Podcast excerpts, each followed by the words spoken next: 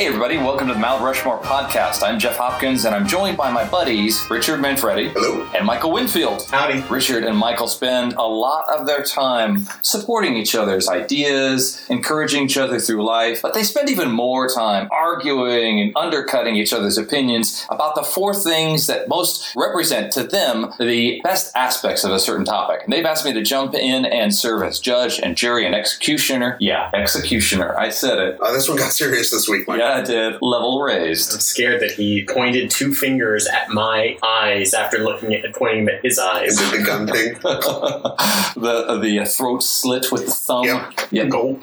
Gulp. Uh, and this topic that I'm going to be uh, judging them on are sports fans. Famous. Famous fans. sports fans. Thank you for correcting me. I was going. It was going so good until then.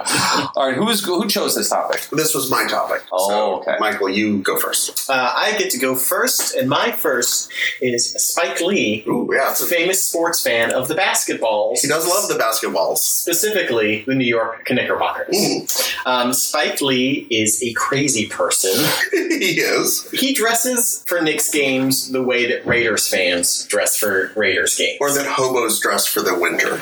he is If you were a hip hop hobo, you would look like Spike Lee at a Knicks game. he is the Jack Nicholson of the New York Knicks. By the way, is he on your list? He is not on my list. Not on my list either. That's amazing. Yeah, we can get to that. We can get why he's not in a second, but Um, I agree. Uh, Spike Lee is on my list because he is the guy that really wishes he could be on the court, or more specifically, wishes he could be like the coach, telling these guys what to do. Yet he's never going to get there. He's five foot six. Right. He's also kind of crazy. Mm-hmm. Uh, he had this great in with the basketball community, you know, in the early '90s with all of his Nike commercials Yeah, the 80 with the, with the Mars Blackman. with the Mars Jordan. Blackman stuff, and it seems like that got him a lot of like Cred. yeah, street cred going into like a basketball lifestyle. He's been a fan of the Knicks since he was 14 and used to have, you know, went to every game and sat up in the rafters and, you know, became rich and you could buy courtside seats now and that's where you see him at every Knicks games. Like he, you know, even this last year he gave up going to the Oscars to go watch the Knicks play, just a standard regular games. Right. Well, they're never going to be in the playoffs. Yeah, exactly.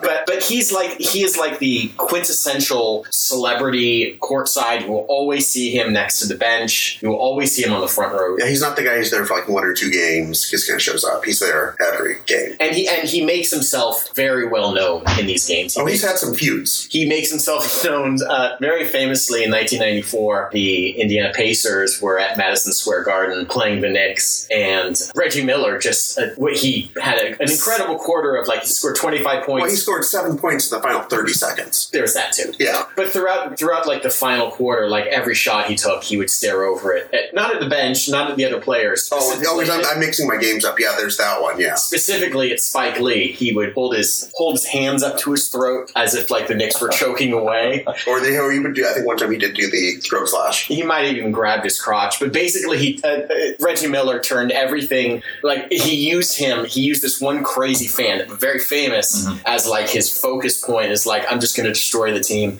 Didn't help. They eventually went on to lose the series. So he is famous, and he's also famous for being a sports fan. yeah. Yeah. I, I, I, just before we move on, I, I didn't put Jack on there, even though he is probably the most famous. He was the original like famous basketball fan, I guess. Yeah, Just because I, I, I'm not sure he's alive anymore. They just kind of, he's just there, and he doesn't seem to interact with anybody. Like in the '80s, he was always there, and he was like engaged. well, I think I see him on the court anymore. He's like beaten down, just like any other Lakers fan at he's this point. he's there and almost like paired up with his his friend uh, Lou Adler. And Yeah. he's been a, a season ticket holder for the Lakers for forever since the seventies. But he, I think he represented like the eighties and early nineties, like Showtime Lakers more than anything. And as that kind of transitioned into the Kobe era and has had up and ups and downs, like there have been kind of more famous people that have come So and he's kind of a sports courtside. fixture, not Yeah. a sports fan. And, well, it's almost like That's a good way of putting it. Or he's almost like kind of this symbol for the Lakers, where it's kind of built on tradition and everything that's been accomplished in the past. The actual present is kind of run down and sort of seedy. Yeah, that one, and going back to Spike Lee, just to round it out a little, little bit, but everyone blames Spike Lee for for that one game, for losing that game. The New York Yeah. Daily News, their headline for the day was "Thanks a lot, Spike." After they lost, That's impressive that you can actually be blamed. The only other time I can think of a, a celebrity getting involved to that extent in a game was I think Jimmy Buffett got kicked out of a Heat, skate, heat game, and they may have even been assessed a technical because he was bragging on the ref so much. You know, Margaritaville. What do you have to? I mean, for a technical for a fan, what do you do? Do you just have to pay double for like popcorn? Well, I've heard Margaritaville enough times. I'd be willing to give it technical, just some general principle. So, Okay, Richard, what's your first? all right. So I, I, I went the Winfield route and have some categories here, Oh god. which I know I'll be the judge of whether they're good categories. Okay, so our categories are actual fanatics, the two sides of Cubs fandom, and sexy fans. So we'll start off with actual fanatics, which of course is what fans stands for. And I'm going with Rollen Stewart, who you may not know the his actual name, but he is the Rainbow Wig Man. Oh, So he was also known as the John 316 guy. who had Oh, yeah. a, uh, a public television painting show for a while. No, no, Happy that's, Happy Trees. that's Bob Ross. Okay. Did not have a rainbow wig. Oh, I'm sorry. just- He also sang lead at REO Speedwagon for a while. And that Yeah, was- that, okay, yes, okay, so yes, okay, that's the guy. Um, so he started off. He was a marijuana farmer Oh, who wow. decided that he Wait, wanted. George Washington? no, the guy from Mario. Oh, sorry, sorry. So he was a marijuana farmer who decided he wanted to be famous. And this is like in the 19 mid 70s. So he, he decided instead of going to Hollywood and trying to audition and do it the, the hard way, he was just trying to get on TV any way he could. So the idea he came up with was to wear a giant rainbow wig and go to sporting events. And he would That was when everyone went in like three piece suits. Anybody that went to a sport, they were just they were there in a fedora. They, they were all buttoned up. So yeah, Yes. he would stand out. he would stand out in the crowd. And rainbow wigs were only used in military operations Right. exclusively. Uh, I think it's a Scientology thing. I Oh, think it's sorry. like a Sea Org thing. so he would just show up to every game he could afford to go to, and he would actually bring a portable television. And this is you know back in the late seventies when those were really rare. And he would see, okay, here's how the cameras are set up for the game. Then he would make sure he would sneak into whatever section had the most likelihood to have the most shots, and make sure he sat there so he could get on TV. Wow. So he was just in the beginning. He was just famous for being on TV over and over again. You know, he got to do like magazine articles and a few things. Then after a few years, people are like, "Oh, great, it's Rainbow Wig guy again. Who cares?" So he started thinking about you know what could he do with his Rain- the time. Rainbow mustache. He thought Rainbow Merkin. So he was actually in the in a hotel room after the Super Bowl in 1980. He was watching a televangelist, and he became born again and realized what he could do would, he was to instead of promoting himself, try to promote religion. So he started instead of having just a rainbow wig, he had a he carried a sign that said John 3:16, uh, which is not a score. I think it's actually something from the Bible. Uh, and then he would have a shirt that says Jesus saves, which again is not a soccer reference. I think that's actually just a, a, a religious thing. And he would do that for several years. And it got to the point where TV directors would purposely try to frame shots so that he wasn't in the background. Hmm. Like Brent Musburger tells a story that like you know directors would like lose their minds if a camera guy had a shot set up and he snuck into it. Do you think um, wrestler Stone Cold Steve Austin? Do you think his Austin three sixteen? I, I know it was ult- Yeah, it was absolutely- ultimately derived from uh, you know his feud with with Jake the Snake Roberts and the Bible thumping of that character for a while. But do you think like specifically the Yeah, I think that the, the reason it's Austin 316 was because this guy made the John 3 John 316 pretty savvy thing move. so famous. Um, and then his story really doesn't have a happy ending. marijuana farmer who wears clown wig and Bible verses on T-shirt does not have a happy ending. Um, he, News at eleven. a couple of things. One, he didn't never actually like sports, Huh. which is great. A good, good thing because when your life going to He put the sporting events. fanatic in sports fanatic, but not, Not the sports. sports. I was gonna say, what sport did he follow? Was it football? Was it Everything. baseball? It was literally everything. And Golf he- events. Uh, he- he was in the in the pits at the 1982 Indy 500. wow. Okay. So, and then the other one is that he hasn't gone to an event in about 20 years because he is currently serving a life sentence Oh dear. for, um, he got progressively more and more insane, actually crazy. One where his wife divorced him like in 1986 or something like that. I think it's 86. She took half that wig and was out of there. they had a prenup. He got to keep the wig, but she had to, she got to keep the Jesus Safe shirt. She had red, orange, yellow. He had green, blue, and I would love to see like the, the child custody hearings. These three little kids with the wigs, like wearing them. Little baby wigs. I'm sorry, it's tragic. What? Where is he? Well, because he uh, apparently he they got divorced because she says court allegedly um, he tried to choke her to death because she held up the wrong so- sign at the wrong location at a game. So fast forward to 1992, he is completely off the deep end religiously, thinks that the end is coming and wants the world to know about it. So the only way he can think about it, he kidnaps two day laborers, like picks them up from a, literally picks them up from Home Depot, tries to take them to a hotel to try and kidnap them. They get away, but there's a housekeeper who's in there. He winds up locking her in the closet, or like in the bathroom, has a gun, and it results in an eight hour standoff with the SWAT team. Meanwhile, that hotel room was re sheetrocked, repainted. right. And and, and, and the, all the all the Motel Six customers were really upset. They couldn't get their clean sheets. They couldn't get their little soaps, their little shampoos. Oh my gosh. So now, he, yeah, he's serving like three life sentences. Mm-hmm. He was also turned out he was mailing stink bombs to like I think I ordered Judges some from and the, things out of like the back that. of comic books. yes, it's like the gag soap and the fly in the ice cube. Also, my my um, my booklet on how to be a strong He-Man type character. oh, were you the one that Charles Should be coming Atlas? Charles Atlas telling you what to do? I gotta say, as a kid, I remember seeing him and thinking, I think he may be, have inspired my desire to be on television. Oh my God. I want to be famous like Rainbow Wig guy. Well, there you go. You, you could have been, and then you could have been currently in jail for the rest of your life. All right, I'm going to ask you this, and I don't mean it in a gross way, but what's your number two, Michael? My number two is along the same lines uh, as Richard's last pick. It's Marlins Man, aka Oh, uh. Laurence Leavy, who is, I guess, he's currently the He's the baseball super fan de jour. yeah. Well, he and and Miami Heat and the Super Bowl. He he's basically has taken the same sort of line that your guy just did, where he's constantly in the front row and in every shot of every major sporting event for the past like four or five years. Yeah, So he is Laurence Leavy is an attorney out of Florida, and great Florida. and since 2012, he's been traveling around to major sporting events and always wears the same uh, orange Marlins, like I guess it's like a track jacket or it's like their their starter jacket or whatever.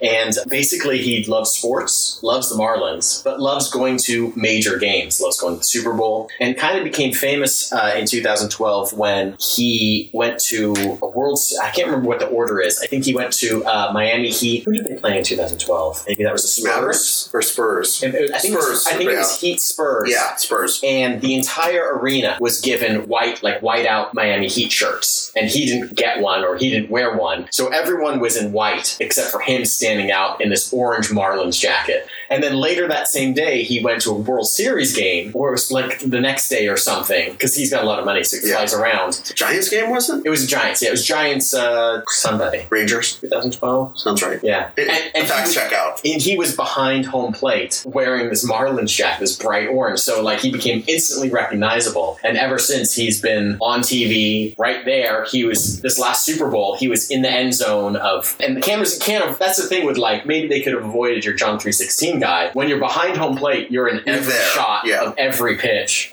Um, something interesting is that for the Royals World Series, the last one. No, no, it was uh, 2000. They, they've been the last two, right? Yeah, it was the last one. Last the, before the last year was the one against the Giants that they lost. The one against If they would have sent Billy Butler, they would have lost. That's right. If I guess the Royals came down and kind of didn't ask him to take off his jacket, but kind of offered him a suite and a box to kind of move, Yeah, and he turned him down. He was like, "I paid eight thousand dollars for these tickets." well, that's happened before. Uh, Didn't that happen to some Dodgers fans in Arizona a couple years ago? Yeah. where they got kicked out because they didn't have they had Dodgers stuff on behind home plate. Yeah, certainly not famous fans, the, the Dodger fans, but they were just they bought those tickets, and I guess if you're trying to protect like brand identity, um, I guess he even has a uh, uh, like his car is like a 1970 Cadillac DeVille that's bright orange.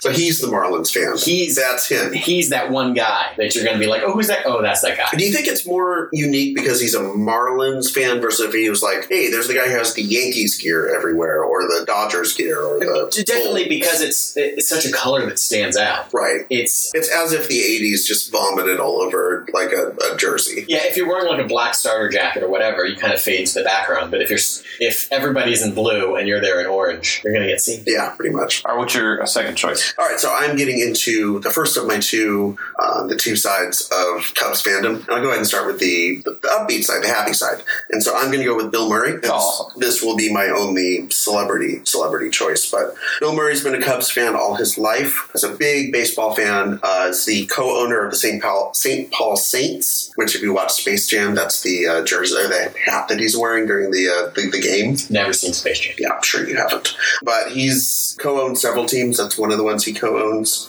Uh, there's a great article from the National, which was a daily sports newspaper back in the '90s. Some writer got to spend three days basically just going to Cubs games with Bill Bill Murray, and he'll sit in the stands. And his job is basically he shows up, gets a Polish sausage, drinks two or three beers, keeps his own score, yells at heckles the players, and uh, just basically slums it like a regular fan, which I think is pretty Bill Murray like. You know, that's yeah. I, I would be a little shocked if he was in the, the luxury suites.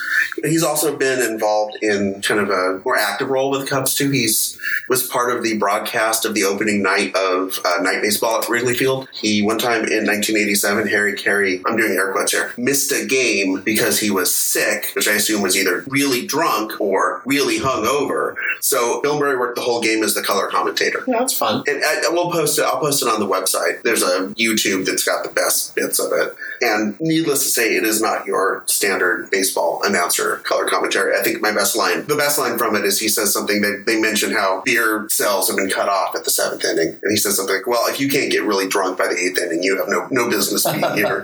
Hero to all. He is a hero to all. He recently said that he would rather have the Cubs win the World Series than Xavier win the Final Four, which is kind of interesting since his son Luke is an assistant coach for Xavier. And it's got He does have loyalties. This past spring training, there was a mime who helped lead the Cubs on stretching exercises one day at spring training. Said mime looked a lot like Bill Murray.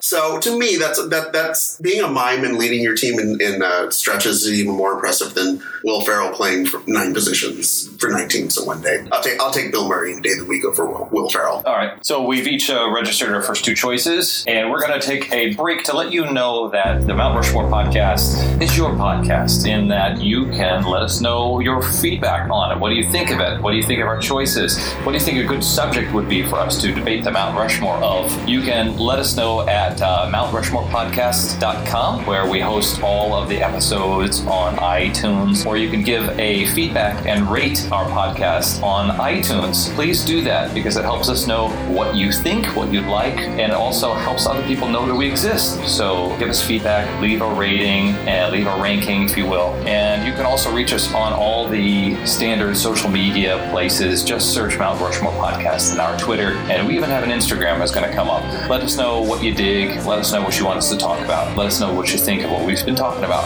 All right, so we're going to get halftime is over, gentlemen. It's time to go. Ding, Ding. Oh wait, that was a That's the different last time. podcast. I'll. Um, Okay, I think you're back at it, are you, Michael? yeah, my third pick is Mr. Paul Rudd Hmm.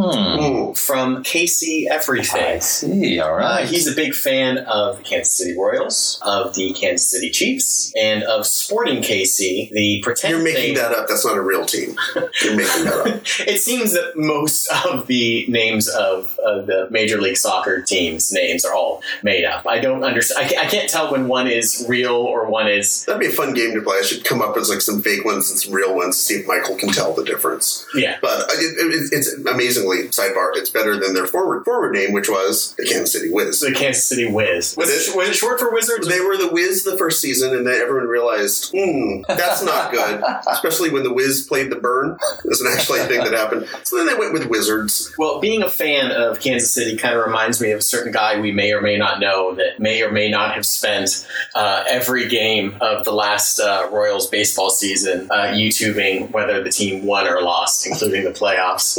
but Paul Rudd has been a Kansas City sports fan since oh before you were born. Just he's been there through the bad times and the good. Because Um, people don't know, Paul Rudd's actually like 67 years old.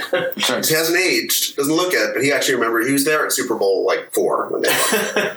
He's from Overland Park, Missouri, Um, as is a num- oh, I'm sorry, Overland Park, Kansas. As is a number of other. Yeah. of Oh, wait, his- Mr. like- Mr. Kansas just jumped in here. He's like, no, Kansas. I, We got we, we get to claim him. We get to claim him. I went to Shawnee Mission East. Paul Rudd went to Shawnee Mission West and Oh. beat my ass every weekend in the forensics dramatic reading this is incredible.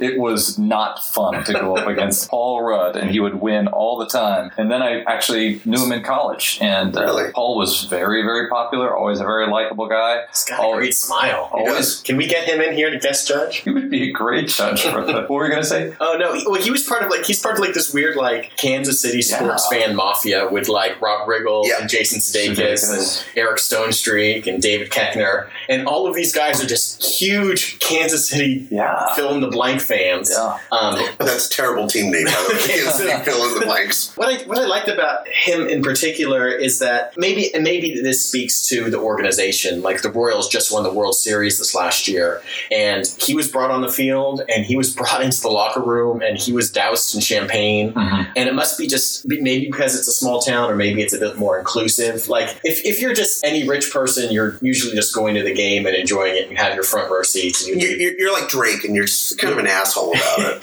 but if you're if you're like maybe a small town guy and finally small town heroes and small town teams win big, maybe it does mean more to you. Well, Yeah. I- and I don't think anyone would could, especially if you're a fan of the Royals, for as long as he has been, or you know, our friend Scott has been. There's people like that who grew up there, who kind of lived through all the lean times. You Yeah. certainly can't make the case that oh boy, there's a you know fair weather fan. I think unlike Los Angeles and New York, there are no indigenous celebrities in Kansas City. so if you're the Lakers or if you're the Knicks, you've got those uh, bottom feeding celebs around ringside or courtside every time. So it's no big deal. Reminder: when I do editing, get the rights to Kansas City Star by Roger Excellent, Miller. Roger Okay, Miller. got it. Uh, so, uh, Richard, what's your third? All right, my third is the dark side of Cubs fandom, and so of course we can only be talking about Steve Bartman. Oh. from the a, a, a normal guy, just kind of I think he works at like working fi- financial services or something. Got a ticket to Game Six of the 2003 National League Championship Series. Cubs were leading three games to two. Uh, one win would put them into the World Series for the first time since 1945. And I don't know if you've heard this, they haven't actually won it since 1908. I'm not sure if you Wait, guys. the Cubs haven't? yeah, I know it's surprising. You think Cubs, you think Mhm, championships, mhm. but It's like a curse or something. yeah, it's like something weird happened. So he shows up to the game, and and so picture it's the eighth inning. They're up three to zero. They're going to win the series. They got Mark Prior pitching, who is just throwing a gem. There's one on, one out, runner on second. Yeah, runner on second. Luis Castillo hits a fly ball, uh, kind of curling down the left baseline, and Moises Alou, the left fielder, goes kind of drifts over, and it's getting near the in Wrigley Field. You can keep the there's not a lot of room in foul territory, so it gets into the, the stands real quick. And Lou reaches up, kind of at the edge of the stands, and as he goes to reach it, a couple fans reach up to try and get it, but only one fan actually touches the ball, knocks it, and Lou and Moises Alou can't get it. Moises Alou immediately starts yelling at the fans, yelling at the, the umpire, trying to get interference called, which would be an automatic out. Throws his glove down and basically stomps around like a petulant baby. Yeah, do you think like I, I bet Steve Bartman wouldn't be so infamous if Moises Alou didn't act like such a like an baby. a-hole? Yeah, I, yeah. Trust me, this is as much on Moises Alou as anybody else. Um, so to wrap up the story, people who don't don't know the story at this point, the Cubs or the Marlins wind up scoring eight runs in that inning, take an eight to three lead, win the game, and then win the series in Game Seven. And I really hope Laurence Leavy, the Marlins guy, was there in that game. He probably was. probably was, yeah. He was probably wearing their old colors though too, so you didn't see him as much. exactly blended in. But yeah, I mean, so Steve Bartman is probably maybe the most infamous sports fan of all time. I mean, he basically had to get escorted out by security before the game even ended, where he was getting beer thrown on him and all manner of nasty debris. Had to have a six police officers as security for him in the days after the game because they were literally worried about his safety. The uh, governor of Florida, Florida at the time actually offered him asylum, political asylum, if he wanted to move to Florida. Oh, wow. He released one statement basically apologizing for it, saying how heartbroken he was, but he wasn't basically that he wasn't paying attention to where you know, the fielder was. He just saw a ball coming to him and he thought, well, I'll catch a foul ball. And it's actually, the ball is in the stands, so he has every right to do that. That. The contention is, well, it's your own team. You should let the guy trying to catch the ball have every opportunity to catch it. But I think most fans, if they see a foul ball coming their way and it's in the stands, they're going to try to catch it. Because you're only watching the ball. You're not watching the player run up towards you for the most part, especially if a ball's headed your way. Yeah. So I mean, he's, he became like. He's almost a hero. Another take on the story. Are you a, are you a Marlins fan, Michael? Is that what I'm sensing? You know, Charles Manson was just happening trying to organize a bunch of crazy kids, give them activities to do. He's In a way, he's like- a hero. He's like a camp counselor. In a way. In a way. Not, not in a real way, but in kind of a way. I mean, he, he, he has also given us a Insta Halloween costume. Just go get a go get a Cubs hat, headphones, dorky glasses. You're done. So, and, and, and the other the other goat here is Alex Gonzalez, who's the shortstop. Was the shortstop for the Cubs. Um, they were only down three one after all this happened. Runner, I think, they first and second. Easy grounder to him. Should have been a routine double play. Get out of the inning. He boots it. Inning continues. They would go on to score eight runs. So, I mean, if there's anybody who should be grateful to Steve Bartman, it should be Alex, Alex Gonzalez because otherwise we would know this as the Alex Gonzalez game, and he would probably be the most vilified person in Chicago because it seems like Chicago people may be a little bitter about this Cubs thing. Not sure, but it seems like that. Also, one last thing they did um, Harry Caray's restaurant, which I don't think he's involved with anymore since he's been dead for 15 years, but his restaurant bought the ball, had it exploded, and had pieces of that boiled, and they used the steam to make a pasta sauce.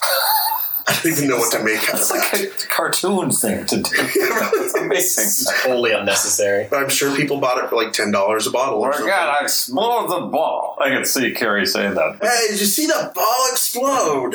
All right, so Michael, this is your last one to put in here. Uh, does absolute power corrupt? Oh wow. I don't know. I don't. Jeff's got it. Let's, let's ask him. Steven Seagal had absolute power, but he's look what it did to his career. Well, the closest that we have right now is the President of the United States, Barack Obama. Oh wow. He might be the What kind of what kind of kid? Uh, the Kenyan national team is that a Kenyan runners? Is that what you're talking about? um, Arthur Richard Manfredi. I, I think I think we went into like Steve Bartman might not be the worst person in the world, and Richard Manfredi, hater of our future This is president. I just want proof. I just want proof, you guys. I haven't seen proof other he than can his slow jam the news, and he can have his uh, March Madness picks. He And can do it all. He can I, do it all. I, I think he's pretty well known as just a complete and total sports fan, sports fan, regardless of the sport. He loves basketball. Former college basketball player. Yeah, since moving to Chicago, when he moved to Chicago from who knows where, Richard, Right. from from which crazy country? Hawaii, that crazy country. Um, noted White Sox fan and Bulls fan. Although the White Sox, I guess that's kind of under Under some review. under some review. Some people have like called him on it, and he's been like, "Who's your favorite White Sox player?" And he's like, "Uh, er." But Johnny Pitcher. But to his credit, no one's a fan of White Sox. Yeah, I mean, or no one wants to admit it in the No. in the, The fact that anyone would want to admit it should just give him credit. Right I feel there. like you have to be a fan of the White Sox if you don't like the Cubs, because it's Cubs or Sox, North or South. Is that what it is? Right, that's the dividing line. But it seems like you. So you might say, "Well, I live in this region, so I'm I'm White Sox." Okay. But what is what's what's great about being president is that you get to meet whoever you want just about at any time. And when you're a big sports fan, you're constantly welcoming in championship teams. Mhm. It's kind of a tradition that's gone back quite a long ways. Back in 1865, Andrew Johnson welcomed the Brooklyn Atlantics and uh, Washington Nationals. Ulysses S. Grant hosted the Cincinnati Red Stockings in 1869, and Calvin Coolidge, the 1924 Washington Senators. Did anyone host the uh, the Harlem Globetrotters? oh, lol, just kidding. They were black. Um, but he's been doing this for you know the last eight years and seems to love doing it. As Yeah. of like 2011, he'd have 35 championship teams had come, and he's even made up for like past mistakes where the Chicago Bears, the 85 Bears, didn't go to the White House, so he brought them in Oh, that's in great. the last few years. All 85 of them? I don't know. Oh, I get what you I Yeah, know. that's a joke. That's terrible. But, you know, with that power, you can be like, eh, why don't you come to the White House and we'll have a big ceremony for you. And, like, Does he ever pawn any of them off on Biden, like the really lesser ones? Like, are you getting there? Okay, these guys won the Major League Lacrosse Championship. All right, Joe, you're up. Secretary of the Treasury, you can go meet with him. Yeah, or MLS. yeah, who's MLS with? That's funny. But I just think uh, I think it'll be weird. I mean, to not have Barack Obama in the White House and to have like this sudden, like I'm sure the tradition will continue, but just definitely not in the way it has. Like, Well, our, so our two choices are, I mean, really, sorry, Gary Johnson. Our two choices will be either Hillary Clinton, and, and she doesn't strike me as a sports fan. she might be. I don't know. I don't know. She just doesn't strike me. It's not even because she's female. Just she doesn't strike me as somebody who's going to sit down with a She's not going thing to. of Cheetos. She's and like not going to do like the uh, uh, you know, the, the March Madness bracket. Bracket. yeah. That, Yeah. that Barack Obama does every year, and like they have a whole ceremony with, Mhm. and he's he's made it a big thing on like Sports Center and ESPN. Is like oh, Justifying the choices. Yeah. with Real knowledge. And, and maybe it's just because I seem to remember because Bill Clinton was like a big Arkansas basketball fan. I seem to remember like Because he invited the women's Arkansas basketball team to the Oval Office. Even though they didn't win, They it didn't was win. It weird. was weird. yeah. So I think I, You don't see Hillary as Yeah, I just seem to remember that she was sort of like I don't like sports. So either that or uh, Stefan Yeah. Curry. This is Hillary Clinton. it's e- so it's either going to be her or uh, Hair Trump, Yeah, Harrison. and um, that that should be fascinating. That that actually would be fascinating if he uh, does wind up having to greet winning uh, sports teams. I hope I hope if he loses, that they make him have to come in and like greet the teams that lost all the championships. that would be amazing. all, all the Brazilian World Cup soccer players that he said are rapists and criminals are Right. bowling with him in the basement of the Oval Office. No, o- o- Obama's the best, and yeah, I mean he's been very good at sort of like getting digs in at some of the players. Oh, sure. and kind of really having a lot more fun with it. And I think it helps. I mean, and, and for all of George W. Bush's faults, he was also a big sports fan. It's amazing that like we don't in our country we don't have like a secretary of sports or someone that kind of regulates or governs all of the major sports or Yeah. like college athletic sports. And it would seem like, hey, Barack, do you want to stay in the government and just just do sports? So Sign me up. I would be. I would be. Do I get to meet him again? I would be there. I would be there, and I. So it's not like, like the ultimate fantasy fantasy football commissioner. Yeah, Ultimate. like he just gets to hold all of the other commissioners to task, and final rulings come up to him. I'm for it. Yeah, that does seem like the plot of an Adam Sandler film, but it seemed like it would be pretty amazing. Yeah. Richard, what's your fourth? All right, so I am going. Excuse me, I am going to my sexy sportsman pick, and unfortunately, Michael took Barack Obama, so I have to uh, kind of improvise here. So I am going with Morganna, the kissing bandit. Oh, golly. Real name Morganna Roberts, born in 1947. She is an quote unquote exotic dancer. So she actually did more like kind of like a burlesque. So her birth name show. wasn't Morganna the Kissing Bandit. Yeah, no, yeah. Her parents just knew. They, she, they knew. She was a burlesque dancer. Yeah, the kissing bandit was actually her middle name. Oh, the kissing. Yeah. Um, so she was, yeah, she actually had more like a burlesque show than a straight, like in a strip show. Her measurements, a healthy 60, 23, 39. Lordy. I believe that there may be some Is that in metric or is that in? no, decimeters. Holy smokes, folks. So I believe that may not be all natural. I cannot confirm nor deny that. Um, so he first ran onto the field in 1969 to give a, a big smackaroo to Pete Rose because a friend dared her to. Originally, Pete Rose was mad about it, but then the next day showed up at her show to give her flowers to apologize. Oh, it's wonderful. Because someone, man, bet- man, someone, man of honor, Pete Rose. Yes. well, someone bet him whether or not he would do it. And uh, so she kind of became like this local celebrity in Cincinnati and kind of just branched out from there. And by 1990, had run, on, run onto the field to kiss 37 major league players, 12 NBA players, and God knows how many like minor league players and other random sports people. Is she in any of the Hall of Fames? There is actually Does she run through the Hall of Fame every once in a while? just kids start kissing the bus, kissing the bus. Um, she had actually actually did have an exhibit. I don't know if it's still up, but there was an organic exhibit at one time in the in the baseball Hall of Fame. In the Cold Sore Hall of Fame. she, as a child, I remember seeing her on live broadcasts and just being enamored with her. She, she seemed like a, almost like the poor man's Farrah Fawcett or something. You know, something- Yeah, like she- this the, hair. floozier sort of like Farrah, Farrah Yeah. Fawcett. Yeah. And as a child who did have access to his father's Playboy magazine, she did seem to be a living, breathing cartoon, like some of those illustrations and of lust, lustful wenches in Playboy were. Yeah. She seemed like the real thing walking around. Oh, absolutely. Now I don't know if she didn't get co- did or did not get cold sores, but she did only she would only kiss players on the cheek, and she said her quote is, "It's more sanitary than the lips." I don't want to say And that's their kind of floozy. and that's why their wives don't and, and that's why their wives don't get upset. virtuous, virtuous floozy that trundles across, Morganna- Morganna. across the uh, gridiron. Uh, besides, who wants tobacco stains all over your teeth? so she had a good sense of humor about it. One time she did get arrested, I think it was in Atlanta, and the lawyer actually used the uh, gravity defense and said that with 15 pound breasts, she was just leaning over the railing and gravity just took her over the edge, and then she just had to go kiss somebody after that. Now, is she a sports fan or just a fan of uh, No, she was. kissing fellas? No, she was a sports fan. She actually, uh, her husband that she was married to, like, has been married to, I think, for like 40 years. They proposed, he proposed to her at a, like a, a Reds game or something like that. So she's an actual, like, sports fan. The, probably the best, she, uh, she went after George Brett multiple times. which, which please, please, uh, please Google the or YouTube the uh, George Brett volcano. Oh, yeah. video. Just know why Michael did that. So she did this one time, and then a few weeks later, when uh, George Brett was back in the Cincinnati area or nearby for a game, he popped into her show, and in the middle of the show, just ran up on stage and kissed her and took off, which is pretty goddamn great. That's pretty great. So yeah, so that's and, and she, to me that's He, just sort of he did accuse her of her breast being corked, though. right. Someone said that he had too much pine tar Pine tar, that's his what it was. Oh, I screwed it And up. she got mad. He got mad and ran okay. But I just, you couldn't have that today. Mhm. You couldn't have, you can't have anyone run onto the field, even if it's a very buxom, Mhm. blonde, attractive blonde. Yeah. it would get tackled by security and hauled off in crutches or in, in, in chains. You know. So what I hear is that Richard wants to make America great again and go back in time to the days when, when, when women could like just roam the fields of America, ball fields of America, kissing whoever they want, I think that's a that's a platform we can get behind, guys. her biggest trouble was when she tried it for like hockey games and just right? down she goes.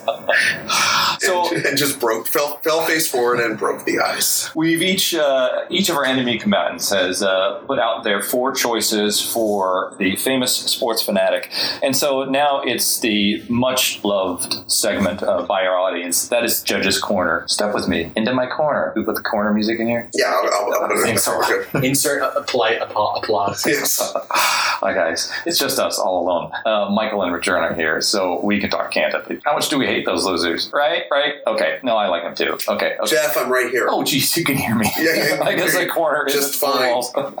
okay, so I want to talk about uh, as a as a kid, I was a big fan of this guy, and he was wasn't a big fan of this sport of American football. In fact, the first time he saw it, he realized that it made rock concerts look like tea parties. And we're going to insert a little bit of sound from uh, him. It's John Lennon. In 1974, he went to his first American football match, and I think it was perhaps to support a concert tour or something like that. But here's a guy who was uh, everybody was an amazing fan of him, but he had really not interacted that much with American football and American sports.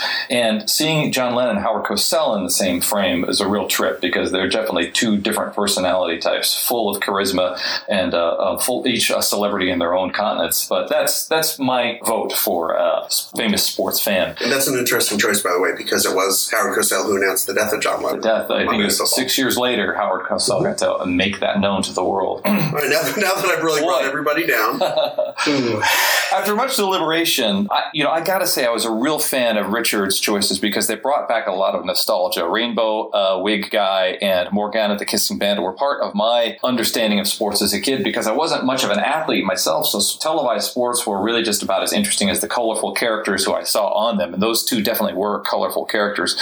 Uh, but I got to go with Michael Winfield on this episode because I definitely think all his choices were. Like, we know the word fan is short for fanatic, which can mean fanatical things like uh, some of Richard's choices for. But definitely, Michael focused on the people who were tried and true fans and loved the sports. Spike Lee loving basketball as much as Paul Rudd loves all of Kansas City sports, and Laurence Leavy paying all this money. Of course, he's got it, but can follow it around and support the Marlins.